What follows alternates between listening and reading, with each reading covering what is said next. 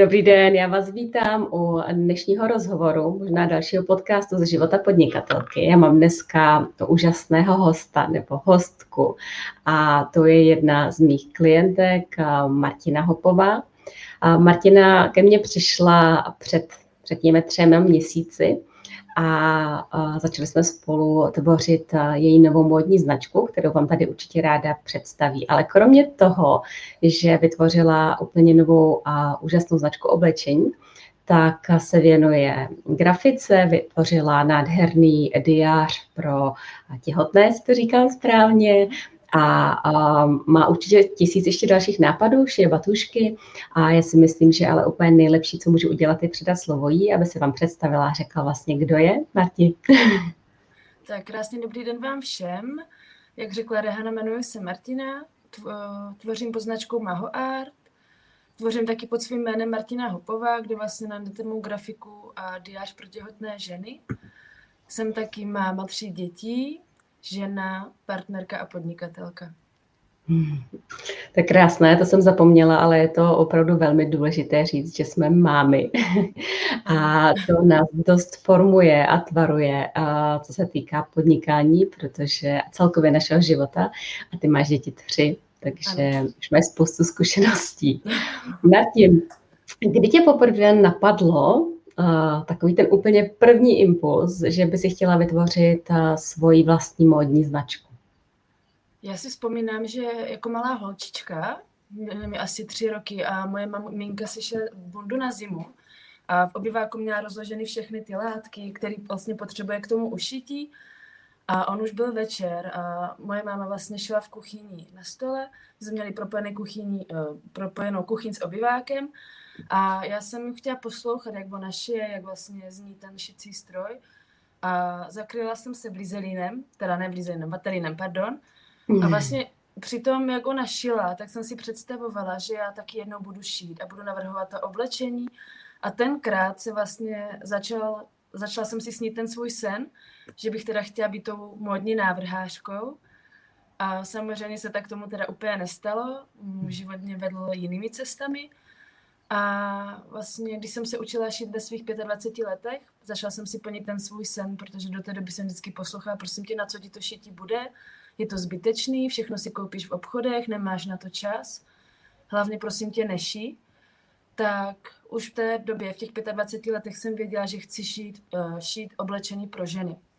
A postupně se to tak formovalo, že jsem věděla, že chci šít pro ženy, které nemají klasickou konfekční velikost, protože ani já jsem nějak se nám zasekla, tak doufám, že jsem bojovala, že jsou mi úzký rukávy, nebo že je mi to malý přes záda, takže pro mě to bylo vždycky jako i ten cíl, jako mít něco hezkého na sebe, abych já se v tom cítila dobře, abych měla pocit, že taky jako i pro mě je něco dostupného, ne, že musím mít velikosti 44 a vejš. Mm-hmm. Takže vlastně v tom dětství už jsem věděla, jako, že bych teda chtěla šít, že bych chtěla. Já jsem tak trošku, já tady musím jenom říct, že my jsme se o těch začátcích ještě spolu nebavili, ale musím říct, že jsem tak nějak tušila, že ty začátky budou mnohem dál a že budou už někde v dětství, kde a přiznám se, že vlastně i já, my jsme vyrostli v dost podobné době, nebo trošičku později než já, ale v podobné době, kdy maminky, když potřebovaly, aby děti měly, nebo i sami oni měli něco originálního, tak jim nezbylo nic jiného, než si to ušít, protože vlastně ta nabídka tady nebyla. To už je dneska opravdu těžko představitelný, že vlastně nemůžeš jít jen tak do obchodu a něco si koupit. Nicméně, ty jsi zmínila, že i ty, ale ačkoliv jsme teď v absolutní hojnosti a přebytku, žijeme, to se týká věcí, tak přesto ale je to takové zdánlivé, že když si chceš vybrat něco, co ti skutečně bude sedět a co tě bude definovat, tak to není až tak úplně snadné. Byl to ten důvod, proč jsi teda vytvořila svoji značku MahoArt? Jo, je to přesně ten důvod, že jsem vytvořila značku MahoArt právě protože já nemám konfekční velikost a chtěla vlastně jsem mít hezké a pohodlné oblečení, cítit se v něm dobře, protože já mám problém se svou postavou, neumím ho přijmout taková, jaká je. A je pro mě strašně důležité se v něčem cítit dobře A když už teda jdu do obchodu, že si tam něco koupím, tak si musím koupit velikost 44, 46, což když potom, vlastně když jsme se spolu viděli osobně, tak ty jsi mi říkal, Marti, co řešíš, když máš M-kovou postavu? A já říkám, ale to není vlastně žádná pravda, když já v obchodech si musím kupovat tyto velké velikosti. Mm-hmm. No a tím, že jsem obklopena kamarádkami, které taky nemají konfekční velikost a oni byli právě ty, kteří mě furt kopali. Prosím tě, začni už pro nás šít. A já vždycky ne, já ještě neumím dostatečně dobře šít, protože jsem si v tom úplně nevěřila. Takže pomalu to jako ve mně dozrávalo, až to teda jako dozrálo, že teda jo, budu šít. A já vím, že tohleto, o čem tady mluvíš, má mnohem hlubší příběh, že celkově ta značka nevznikla až tak kvůli tomu fyzickému produktu, jako je oblečení, ale právě kvůli těm pocitům, které jsou za ním, že je velmi dobře znáš, tady už si to trošičku nakousla. Co to pro tebe znamená konfekční velikost? Má to nějaké zabarvení? Protože já třeba vnímám, že já sama takovéto pojmenování vnímám jako nějakou krabičku, jako škatulku, do které bychom se měli vejít. Jak to máš ty? Já konfekční velikost vnímám jako krabičku, do které nás vlastně potřebují zaškatulkovat, abychom se do ní jako vešli. A jakmile do té krabičky my nespadáme, tak aspoň já jsem to tak měla, že jsem nebyla pocitu, že jsem jako nepatřím, co se týká toho módního průmyslu. A já jsem chtěla patřit. Chtěla jsem mít na sebe něco hezkého, připadat si v tom krásná, připadat si v tom zároveň, ale i bezpečně, abych nedala příležitost lidem třeba v uvozovkách, aby se mi neposmívali za to, hele, ty máš velký břicho a ty máš takový a takový prsa, máš takový a takový zadek. Takže jsem se potřebovala v tom cítit jako bezpečně, jenže v obchodech nic takového není. Já pravidelně bojuju s tím, že neseženu na sebe bundu, neseženu na sebe halenku a když si koupím kalhoty, tak mi přesto občas přepadne moje vytahané břicho po 3 dětech. Protože ta kůže se už asi úplně zpátky jako nevrátí.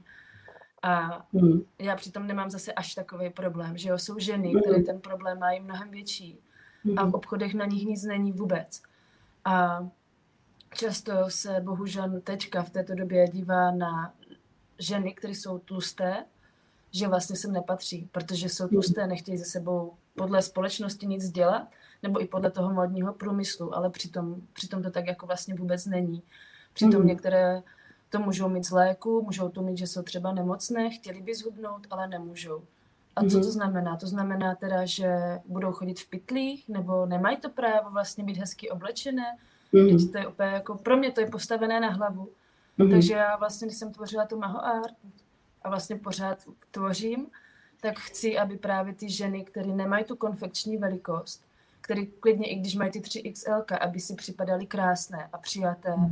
Protože já sama vím, jaké to je přibrat a nemít tu možnost s tím něco udělat. Protože já jsem vlastně díky antidepresivům a lékům přibrala 15 kilo. A i kdybych, já nevím co, postavila se na hlavu, protože jsem to samozřejmě zkoušela, že mi to vadilo, tak vlastně já to nezhubnu. A mám ve svém okolí ženy, které i když se snaží zhubnout, tak jim to prostě dolů nejde. A když už teda zhubnou, tak jim zůstává ta vytahaná kůže, takže mají možnost budit na plastiku, nebo prostě se s tím smířit, že to takhle jako mají. A já bych právě chtěla, aby i ta žena, která nemá tu konfekční velikost, která nemá pekáč buchet na břichu, která prostě není vysportovaná, aby prostě věděla, že i ona sem patří, že to je vlastně v pořádku vypadat, jak vypadá. To je opravdu nádherná zpráva pro ženy. Já si myslím, že v různých fázích života, to známe všichni, je jedno, jestli má žena velikost 36 a necítí se úplně ve svém těle dobře, protože má úzký hrudník a větší zadek a nemůže se vejít do běžného SK v klasickém řetězci, nebo má velikost XXL a cítí se nepřijímaná. K našemu hormonálnímu systému, stylu života, stresům, naše potřeba nějakým způsobem se vyrovnat tomu tvrdému, třeba mužskému biznisovému světu, nás žene pořád do větších otáček a náš hormonální systém na to nějakým způsobem reaguje. Nehledě na to, že nynější potravinářský průmysl má obrovskou moc a aniž bychom si všimli, tak jsme krmený věcma, které nejsou pro naše zdraví úplně v pořádku, nejsou úplně dobře. A tenhle ten celý velikánský balíček může způsobovat velikánské výkyvy váhy nahoru dolů. Za prvé je přirozené, že nám to určitým způsobem nějaký, jako, takhle jako lítá, že to v rámci nějakých možností máme v sobě spoustu hormonů, že jo? Rodí se nám děti, tělo po dětech už nikdy nebude stejné, jako bylo před dětma, ale my bychom chtěli. my bychom chtěli vypadat stejně, jako když nám bylo 18, ale i v těch 18, když si mockrát vzpomeneme, já nevím jak ty, ale já, když si vzpomenu na sama sebe v 18 letech, tak teď, kdybych se viděla, tak si řeknu, tyjo, super, měla si krásnou postavu, ale já to tenkrát necítila. Takže i naše sebevědomí s tím hodně dělá. A já vím, že, protože jsem tvořila oblečení taky a pro mě je oblečení vlastně něco, čím se ukazujeme na venek a co nám dokáže ovlivnit úplně celý náš den, co nám dokáže změnit naši náladu. Když máme něco, v čem se cítíme krásné a jedno, jakou máme velikost, pak máme úplně jiný den, jinou komunikaci s lidma okolo sebe a úplně jinak záříme. A když je na září, tak krásně rozsvítí celý svět, tak to prostě je. Takže to, co vytváříš, je krásné. Jsem moc ráda, že jsi se zaměřila i na nekonfekční ženy a dokonce i na ženy, které mají víc xek před tím elkem, protože prostě takový jsou a právě i to, že se dobře oblečou a začnou se konečně cítit krásné, jim třeba může pomoct v tu chvíli nějakou tu přebytečnou váhu přirozeným způsobem sundat dolů, protože nebudou potřebovat neustále třeba zajídat nějakou svoji vlastní nespokojenost. Takže to má obrovitánský přesah. Já jsem moc ráda, že to děláš, že jsi to takhle zmínila, protože si myslím, že se v tom najde skoro každá žena a je jedno, jestli je XS-ková a nespokojená za svojí postavou, anebo 3XL-ková a nespokojená se svojí podstavou. Takže vlastně ty jim pomáháš, aby se přijali. Ano. Je to tak, je ten hlavní. Ano. A on je i ten důvod, tím, že jsem matka a mám dceru, tak přesně vím, že vlastně to, co neumím já, nemůžu naučit, jako nemůžu to předávat svým dětem. A když ty děti vyrůstají vlastně v rodině, kdy ty ženy se ženou za tou dokonalostí, za to, že musíme být perfektní, skvěle upravené, hubené, splňovat všechny tady ty požadavky, které jsou na nás jako tlačeny, tak vlastně ty děti to vidí. A potom ty dcery vlastně, když už jíme teda těch 14-15 let, tak chodí na plastiky. Jo, a já si říkám, pane bože, kam my se ženeme, teď vlastně ty holčičky nebo už slečny jsou krásné takové, jaké jsou. A bohužel je to, o tom, že pokud se neuzdravíme my, ženy, jako teďka tato generace, nebo neuzdravíme, tak nemůžou ani ty děti žít jak kdyby zdravě, že ty děti uvidí vlastně ty dcery tady tohleto, že prostě musí tam být ta dřina zatím, musí se omezovat v některých věcech, musí být dokonalé a to já právě nechci, protože já bych chtěla, aby moje dcera se měla ráda taková, jaká je a neprošla si tím, čím jsem si prošla já, protože jak jsem mluvila o těch 18, tak já bych vlastně teďka ta 18letá holka, když se vidím, tak si říkám jako wow, co jsem dokázala. Protože já v 18 letech jsem se neměla ráda, měla jsem mentální anorexii, byla jsem hubená, měla jsem 56 kg a všichni mi říkali, pane bože, ty můžeš mít tak 40 a já jsem neměla. Já jsem byla opuchlá kost, jak se říká, a měla jsem 56 kg a dokonce jsem jako se vážila před někým, aby mi to fakt jako věřil, že teda nemám těch 40.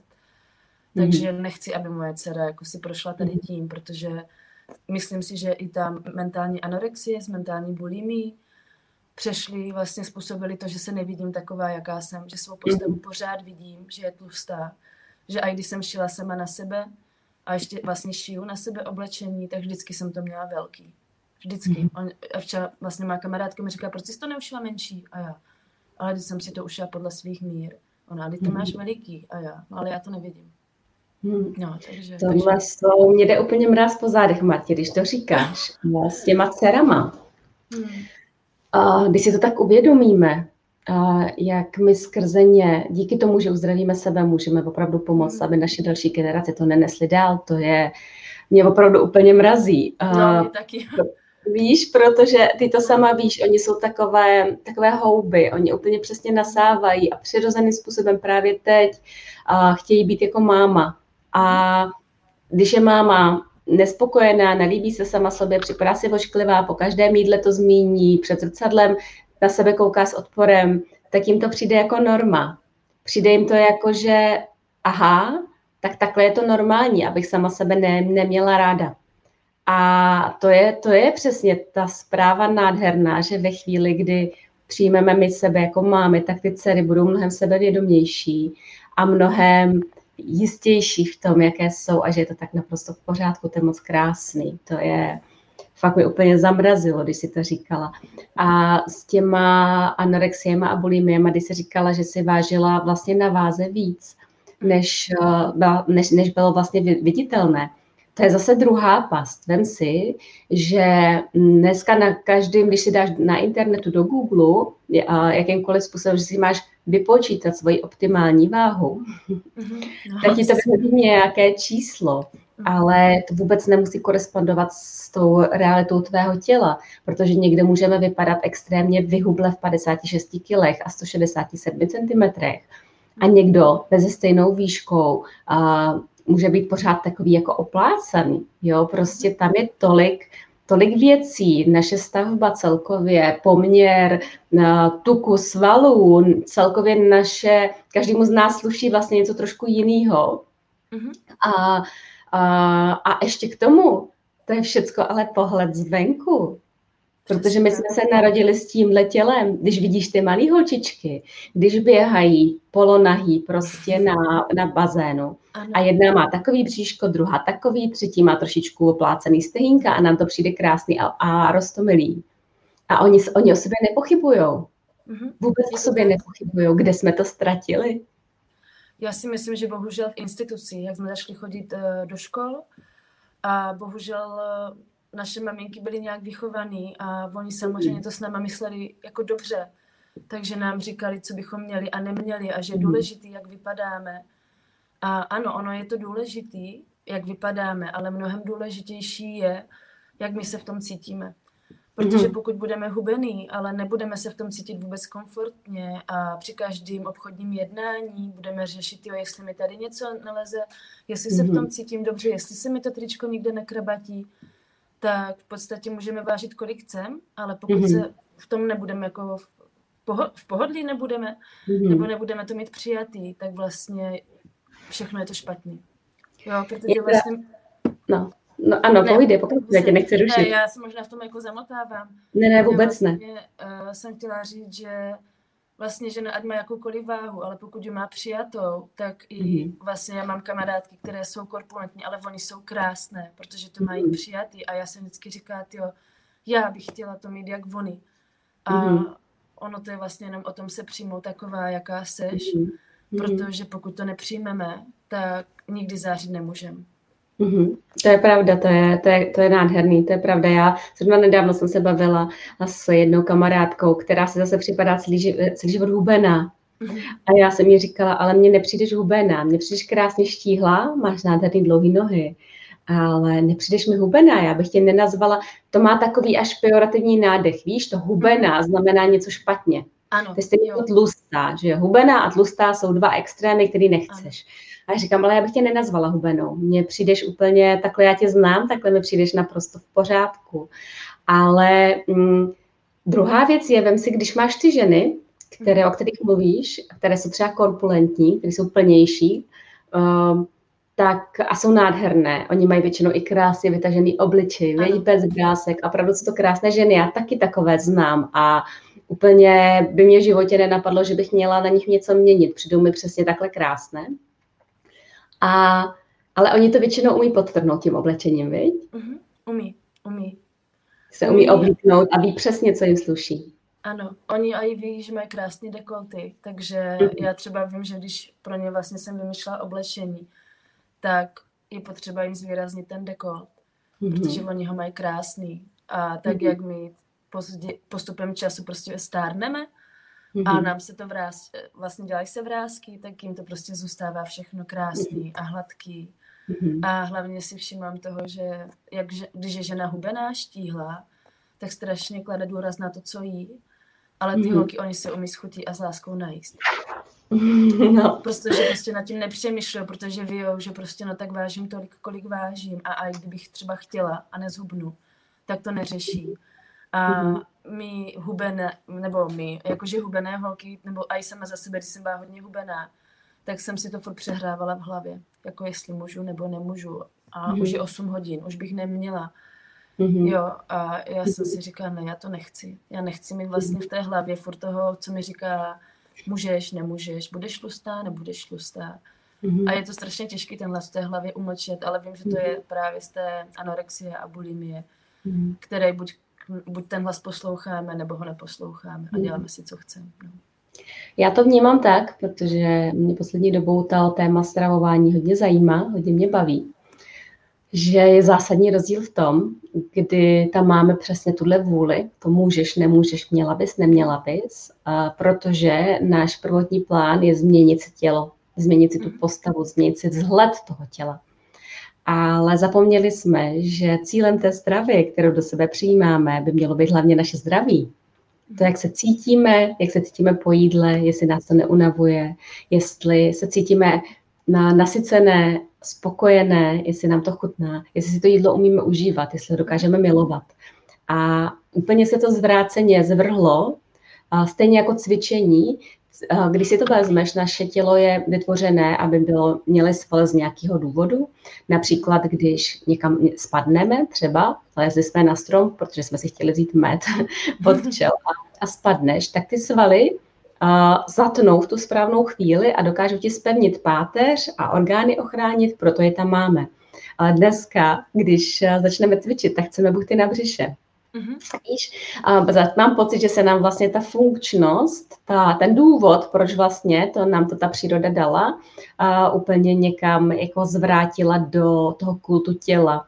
A je to škoda, protože když půjdeme z té opravdu prapůvodní podstaty toho, že jíme proto, aby jsme byli nutričně vyživení, vydrželi, bylo nám dobře a mohli dělat to, co chceme dělat, nebo potřebujeme dělat, a že budujeme svaly proto, aby nás to tělo nebolelo, aby nám sloužilo, protože prostě je to jediné, co tady máme.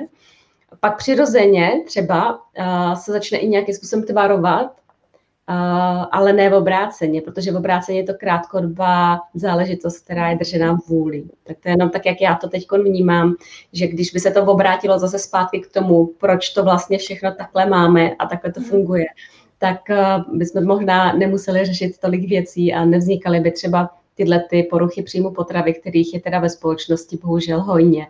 A v obě dvě máme nějaké zkušenosti a máme dcery, tak pak to člověk víc pozoruje, aby náhodou nespadla do něčeho takového. Snažíme se podporovat v tom, aby věděli, že jsou krásné naprosto. A já nevím, jak ty, ale já už jsem se setkala s tím, protože já svou dceru velmi ráda podporuju v tom, když se cítí krásná. A ona teda od roka o svém ženstvím ví, a umí ho krásně dávat najevo. A já to mám moc ráda, protože si myslím, že to je ta přirozenost a snažím se ji v tom podpořit. Ale už jsem slyšela zvenku, že to nedělám úplně dobře, že bych ji neměla takhle podporovat, aby jsem náhodou ji nějak nezvedla nosánek. Zažila jsi to taky? Já to taky zažívám, ale v tom, že moje dcera nechce jít úplně tou klasickou cestou, že ona teda nechce mít dlouhý vlasy stříhat, jako poprosí mě, abych je ostříhala a já teda se s tím setkávám, že prosím tě, proč ho stříháš, teď je to holka. Já říkám, ale to je její vzhled. Takže já jí to dopřeju. Protože si myslím, že pokud se ona v tom cítí dobře, tak a ty krátké vlasy má a jednou přijde k tomu, že teda chce mít ty dlouhý, tak je mít jako bude. Takže já ji tady v tomhletom podpořím. Podporuji i v tom, že dlouhou dobu jsem jim šila svým dětem oblečení a oni to měli rádi, ale samozřejmě jak začala chodit do školy, tak narážela na to, že je divná, protože nemá stejné oblečení jako všechny ostatní děti. Tak jsem jí říkala právě, říkám, jestli chceš, Eli, já s tebou klidně do obchodu půjdu, koupím ti oblečení takový, jaký mají ostatní holčičky, aby se cítila jako v pohodě, aby se cítila dobře. A ona chvilku nad tím přemýšlela a říká, ne, maminko, nechci. Já chci si dál nosit to svoje. Takže jsem ráda, že zatím jako u ní převažuje to, že chce být taková, jaká je. Chce si nosit to, v čem se cítí dobře. A že prostě zůstává, i když už teď se setkává vlastně ve svých 8 letech s tím, že je divná, protože je jiná. A tak já si to teda furt snažím jako vysvětlovat. Ale ty se mě ptá, jestli narážím na to, že bych neměla podporovat svou dceru. Narážím a vždycky říkám, no ale je to moje dcera. A já to takhle chci. Já chci, aby měla tu podporu ve mně. Protože já si myslím, že když těm dětem nedáme tu podporu teď, tak oni potom si ten vztah k nám budou hledat strašně těžko, protože nebudou mít ten pocit, že my jsme za něma stáli, že my jsme je vlastně nepodpořili. Takže se snažím jako vlastně podporovat tu dceru v tom, co ona chce. S tím, že ví, moje děti ví, že kdyby cokoliv, tak tady teda jako pro ně jsem, i kdyby třeba se špatně rozhodli, tak je vždycky lepší to špatné rozhodnutí jako zkusit, získat tu zkušenost, než vlastně neskusit. Než vlastně si říct, no tak já jsem sice chtěla, ale bál jsem se, protože neměl jsem dostatek odvahy a tak je lepší to zkusit a říct, no tak jsi to zkusil. Aspoň jsi to zkusil, protože i tou zkouškou získáme zkušenosti, které nám prostě změní život. A už není ani tak důležitý, jestli to dobře dopadne, nebo dopadne to špatně. Důležitá je ta cesta, protože ta cesta nás jako hodně nás formuje a dává nám ty zkušenosti. Určitě. Já si myslím, že litovat můžeme jenom věcí, které jsme neskusili. Ano, jo, je to tak. Říkám svým dětem. A stejně tak jim říkám, že žádný průšvih není tak velký, aby s ním nemohli za mnou přijít. Máme dost podobnou filozofii v tomhletom, takže absolutně souzním a jsem ráda, že to říkáš, protože tato podpora, nejdřív samozřejmě rodičovská, pak třeba partnerská, přátelská, je obrovsky důležitá pro to, aby jsme se rozhodli třeba v nějakých situacích, které nejsou úplně jednoduchý. A teď jsme hodila takový oslí můstek, protože rozhodnutí, že jako máma 3 dětí, a já pokud teda můžu říct, tak seš s nima sama v tuhle chvíli, nebo vychováváš je delší dobu sama, nebylo určitě jednoduché rozhodnutí říct, já půjdu podnikat. Ne, to nebylo. To vůbec jako jednoduché nebylo, ale já jsem vlastně nikdy v podstatě nebyla zaměstnaná. Já jsem vždycky jako, měla jsem brigády, a vlastně předtím, než jsem začala úplně podnikat, tak jsem vlastně měla kdyby dohodu o pracovní činnosti a část jsem měla na živnost, takže spíš jsem jako podnikala zase sama na sebe. Takže já jsem někdy v podstatě takhle úplně klasický zaměstnanecký poměr neměla. A nebylo to jednoduché, protože jsem měla ty 3 děti, ale taky jsem viděla to, že pokud já svým dětem neukážu, co to je jít si za svými sny, tak oni to nikdy nemusí zkusit. A já jsem vlastně před rokem skončila v Bohnicích, nebo už je to víc jak rok, vlastně já jsem tam byla únor, březen a měla jsem myšlenky na smrt a dlouhou dobu mě tyto myšlenky se držely. A mě ty Bohnice přinutili uvědomit si to, že pokud některé věci neskusím teď, tak je vlastně vůbec jako zkusit nemusím.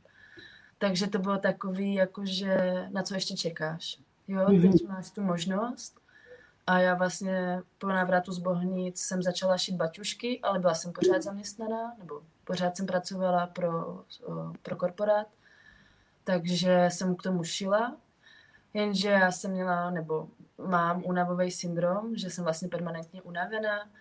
Takže když jsem odešla jako z práce, začala jsem teda jenom šít, tak vlastně s tou situací, která tady po celé České republice je, s tím lockdownem a s covidem, tak to bylo těžké, protože já jsem naraz měla doma 3 děti, teďka do toho jsem měla šít, což mi úplně jako nešlo s nima, i když oni už jsou zvyklí, protože já jsem prošla, myslím, celou mateřskou a tak. No ale nebylo to úplně ideální, takže já jsem zase začala ponocovat a hledala jsem tu cestu teda, jak se uživit, abych vlastně mám zodpovědnost za 3 děti, abych je teda uživila, abych to všechno stihla, nebyla ještě v tom jako unavená, aby se mi nezhoršil můj psychický stav. A vlastně o Vánocích jsem si říkala, tak já začnu šít to oblečení. To byl vždycky můj sen. Začala jsem teda těma batuškama a furt jsem u těch batušků přemýšlela nad tím, ale jak můžu propojit batušky jako s oblečením. No a pak jsem si říkala, ne, já prostě začnu k tomu šít to oblečení a ono to nějak půjde. A vlastně došla jsem do fáze, kdy jsem nevěděla, jestli jako v tom pokračovat, nebo jestli si mám hledat práci, nebo teda jako co mám dělat.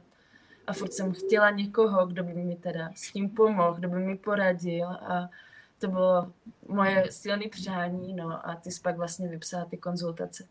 Takže jsem si říkala, ježiš, to je znamení, tak jo, tak já se teda zjistím, jestli vůbec na to mám, jestli můžu jako já napsat Rehaně Ješkové pro mě, pro mě zbyla opět jako Bůh. Že jsem si vždycky říkala, jsem byla na mateřské a šila jsem, tak jsem si vždycky říkala, já bych chtěla být jako ona. Takže se mi ten můj sen jako splnil, že jsem teda měla možnosti vlastně poznat mi teda s tebou ty konzultace a tak.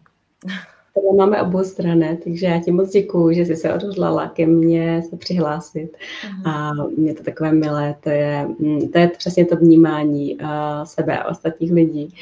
Ale jsem ráda, že jsi to takhle vnímala, protože tě to dohnalo k tomu, aby si se ke mně nějak přihlásila a mohli jsme tu cestu projít spolu. Já si toho moc vážím. Pro mě to byla nádherná zkušenost. Já musím prozradit, že my máme čerstvě po konzultacích. Martina se mnou prošla 3měsíční program v podstatě, kde jsme vlastně tomu nápadu, který jsi měla, tomu odhodlání, že teda už chceš vytvořit nějakou módní značku, dali nějakou formu. A ty jsi udělala obrovský kus cesty, ty jsi prošla opravdu, to je, normálně si uběhla maraton, já jsem úplně za rekordní čas. A mě to moc bavilo a pořád mě to baví. Ale taky vím, že jsi měla na začátku trošku jiný představy o tom, jak to tvý podnikání bude vypadat, mám pravdu. Ano, měla. Měla jsem jiný představy, měla jsem takové představy, protože já jsem neměla žádné už finanční, nebo měla jsem minimum finančních prostředků, z kterých jsem se nechtěla vydat, protože jsem nevěděla, co bude a nebude, jak vlastně uživím 3 děti. Kdy mi začne moje podnikání teda jako vydělávat. Takže to bylo spíš takový, že já jsem si říkala, začnu šít to sama a až teda se mi to začne vracet, tak teprve někomu to předám. Jenže taková ta první myšlenka, jakože teda sama, jsem si říkala, ale kdy to chceš, holka, jako všechno zvládat, máš 3 děti, máš tady prvňačku, běháš mezi školkama, školou, navíc teda moje děti potřebují trošku jako víc specifické péče, protože nejsou úplně klasické děti, nebo já nevím, jak to teďka jako přesně říct. Ale prostě potřebuju jinou péči, takže úplně jako, že bych každý den měla 8 hodin na šití, to nebylo. A měla jsem možnost teda šít po nocích, jenže tím, že bych ponocovala, tak by to se mnou asi psychicky úplně dobře nedopadlo. Takže pak jsem si říkala, ne, prostě musíš to risknout. Musíš to risknout a někomu to předat, třeba to vlastně, jako, třeba to půjde.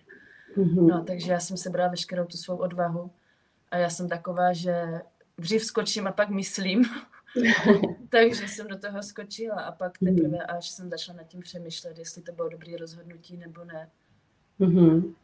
Já teda musím říct, že ty máš pocit, že jsi dřív skočila, než myslela, ale vzhledem k tomu, že jsem u toho mohla být, tak já jsem se o tebe nebála, protože vím, že ty kroky byly promyšlený a prodiskutovávali jsme je spolu a vzhledem k tomu, že mám ráda, když to vlastně v průběhu těch konzultací se mnou můžete nějakým způsobem diskutovat a v tomto směru mám o pár zkušeností víc, tak já jsem absolutně neměla strach, že by si se řítila nikam do neznáma.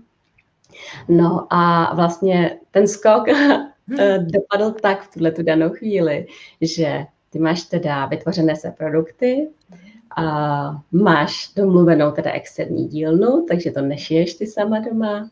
Dokonce už ti přišly výrobky domů, máš je hotový, máš je nafocený, máš krásný e-shop. Takže vlastně ten největší kus práce už si udělala a na tvé značce se začíná vědět, máš první zákaznice a já doufám, že jich bude čím dál víc. A v tuhle chvíli, co já vím, tak máš 2 produkty, ale máš určitě spoustu dalších nápadů. Tak první otázka, na kterou bych se ráda zeptala, když si udělala tenhle kus práce, je, jestli ti to přišlo celé hodně náročné, jestli tam vybíhaly strachy, jak jsi s nima bojovala. A jestli to přišlo těžký, vlastně celý ten proces projít k vytvoření toho reálného produktu s reálnou nabídkou, kterou můžou zákazníci si koupit. Pro mě asi úplně nejtěžší bylo udělat e-shop. Jakože já už pak koncuji, jakože to je pro mě tak už jako víc technický než tvůrčí. Takže to bylo pro mě už takový jako náročný, že mě to úplně jako už nebavilo. Ale samozřejmě strachy a obavy tam naskakovaly. Byly spojeny i s tím, že já ne úplně vždycky sama sobě dost věřím. Že mám pochyby ne o ostatních, ale jako sama o sobě. Takže vlastně ty trička první, ty jsem vlastně celý já vlastně navrhla, zkonstruovala jsem si střih, posílala jsem to na digitalizaci. Tak jsem si vždycky říkala, tyjo, co když mi to vrátí, co když to není dost dobrý. Takže já jsem vždycky prošla úplně tím největším strachem. Potom, když jsem to posílala do šicí dílny, tak jsem si říkala, pane bože, co pan majitel, co když mi řekne, no to jako to jsem se úplně zbláznila, když jste úplně neschopná. No, pak samozřejmě přišli s únavou takový ty strachy, jako, tyjo, bude o to mít někdo zájem, je to dobrá myšlenka, jako uspěju. A v tomhle, u těch svých obav a strachu bylo úžasný to, že když jsem si dovolila je s tebou sdílet, tak ty z mě vlastně vždycky uklidnila. A to pro mě bylo, já jsem vlastně nad tím přemýšlela včera, když nám skončily ty konzultace, tak jak jsme se bavili o tom, že já nemám tu radost, že vlastně to je, jak když jsem doběhla teda ten maraton a oni potom jsou ty deprese, takže vlastně já jsem ten maraton doběhla a nemám teda ty emoce úplně té radosti, ale uklidnila si mě v tom, že to je vlastně přirozený, tak jsem si říkala, že to je vlastně jak těhotná žena si vlastně hledá porodní asistentku, která by jí pomohla a připravila na ten porod. A vlastně takové vybudování podnikání, to je v podstatě takový jiný trošku porod. A ty byla tou mou porodní asistentkou, která mě v tom jako provedla, která mi vlastně dávala ty podněty, co udělat, aby to mohlo vzniknout. Ale vždycky záleželo na mě, jestli to udělám nebo ne. Jakou tu cestu si vyberu, že to nebylo striktně jako tak a teď musíš udělat to a to. To je prostě doporučení. Když budeš dělat tohle a tohle, získáš tohle. A já jsem se tím vlastně řídila a nakonec jsem teda porodila to dítě. Mám MahoArt, má křídla, nechala, vlastně pustila jsem ho do světa. A teď začíná to 6 nedělí, kdy se intuitivně snažím o něho postarat, kdy zjišťuju, co potřebuje a nepotřebuje, co musím vlastně udělat pro to, aby ono rostlo a bylo spokojený, to moje dítě, takže takhle to vnímám já, no. To je moc krásný, mně se líbí, jak jsi to přirovnala k tomu těhotenství, já to vnímám hodně podobně. Máme to, asi ano, skutečně ty jsi prošla porodem a každá z nás máme porod jiný, máme z něho jiné zážitky a každá jinak prožíváme 6 nedělí, takže ani tam není univerzální návod na to, jak se máš cítit a opět další škatulka, proč bychom se škatulkovali. Takže se nám tam můžou stávat, že budeme mít euforické stavy. Já nevím jak ty, ale já když jsem přišla domů se svým prvním dítětem a všechno bylo nádherné, měli jsme krásný porod a všechno bylo prostě super. A já jsem přijela domů, položila jsem si ho vedle sebe na tu postel a mamka moje mi volala, jestli už jsme doma a co dělám. A já říkám, já si tady bulím. A já jsem brečela tou úlevou, tím štěstím, tím, že vlastně najednou jsem úplně zmatená, že vlastně nevím, co se děje, co se bude dít, co mě čeká, že to je na pořád. 1000 myšlenek, které byly všechny nezařaditelné, protože prostě najednou se mohly vyvalit ven, protože přišla ta úleva, že najednou se vidíme, je venku, všechno je v pořádku a v tu chvíli se pustily ty emoce. Takže já říkám, že po velmi pozitivním zážitku může být stejně posttraumatický syndrom jako po těžkém zážitku. Takže si vlastně můžeš dovolit teď úplně všechno jako v 6 nedělí a měli bychom být vlastně úplně stejně hájené. Vem si, že když jsi 6 nedělka, tak k tobě všichni přistupují vlastně velmi jemně a s respektem. A stejně tak by k tobě mohli přistupovat, nebo měli přistupovat teď, protože ty si vytvořila velkou věc, porodila si nádherné velikánské dítě. A teď máš právo být v tom období hájení, protože si to musí sednout.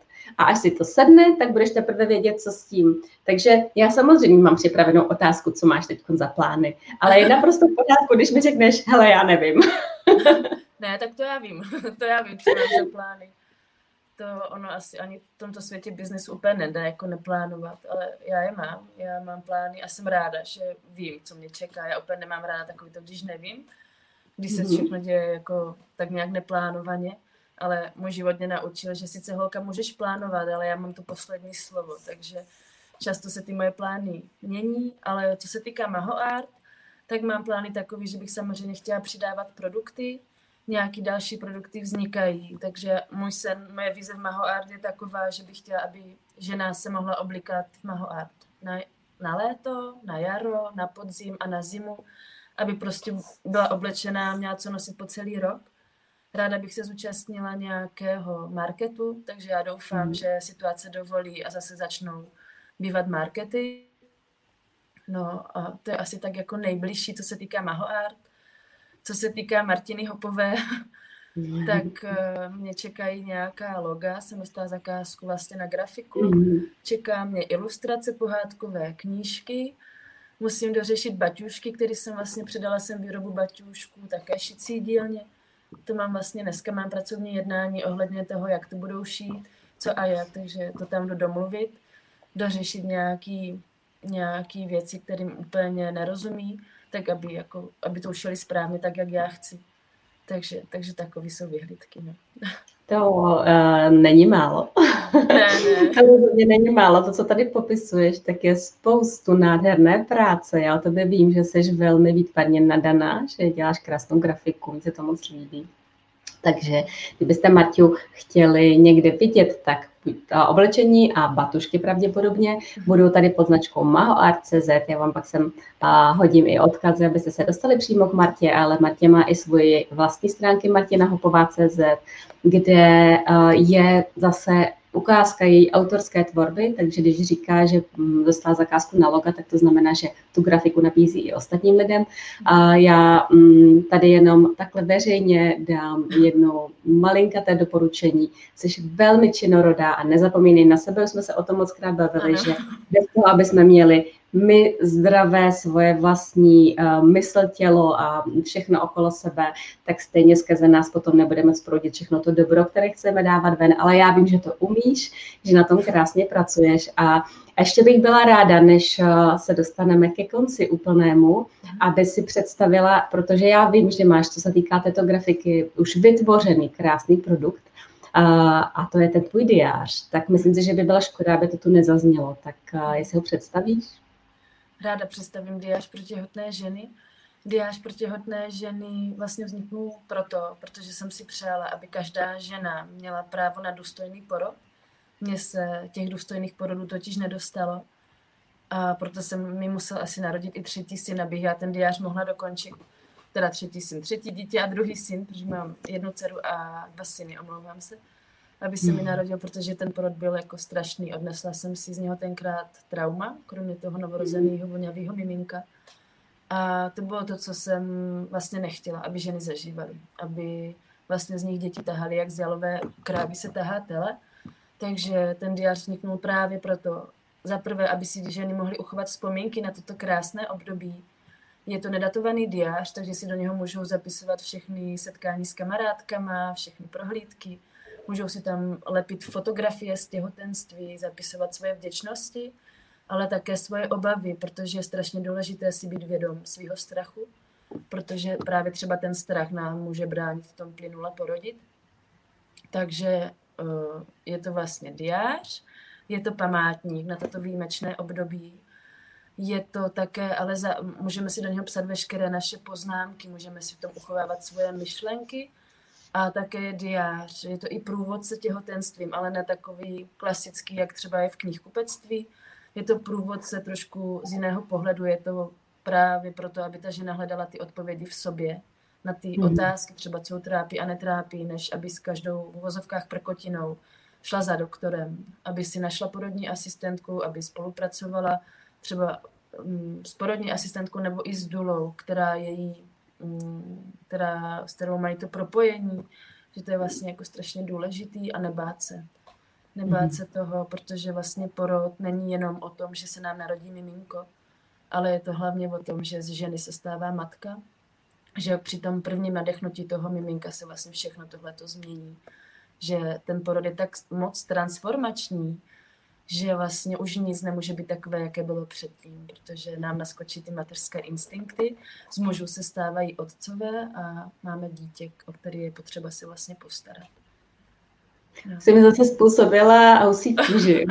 Takhle to běhá celou dobu a souzním a jenom takhle kejvu, jak ten pejsek v tom autě, protože by si to řekla nádherně. A akorát tě poprosím, jestli teda všem posluchačkám řekneš, a já určitě pak dám odkaz, ale kde si ho můžou koupit, tenhle úžasný diář.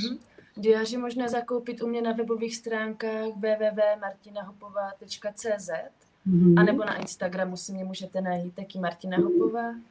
Tak, a kdyby si zapamatovali jenom MahoArt a napíšou ti, já bych Martě moc chtěla, tak to bude taky fungovat. A na MahoArt bude proklik na Martinu Hopovou, aby si mohli zakoupit diář. Takže pokud jste těhotné nebo plánujete být těhotné nebo máte těhotnou kamarádku, dceru, kohokoliv okolo sebe, tak myslím si, že tohle je nádherná věc, si zachovat ty vzpomínky z toho těhotenství a uchovat si je, protože je to nádherné období, které je v podstatě neopakovatelné, protože i když budeme mít další dítě, nebude to stejné. Takže to je nádherný projekt a jsem moc ráda, že to vytvořila, že sám tu představila. Je to skutečně jako velmi krásné. Jak vidíte, Matěj je velmi činorodá. Já jsem přesvědčená o tom, že tímto to nekončí, že tam bude ještě spoustu dalších nápadů do budoucna.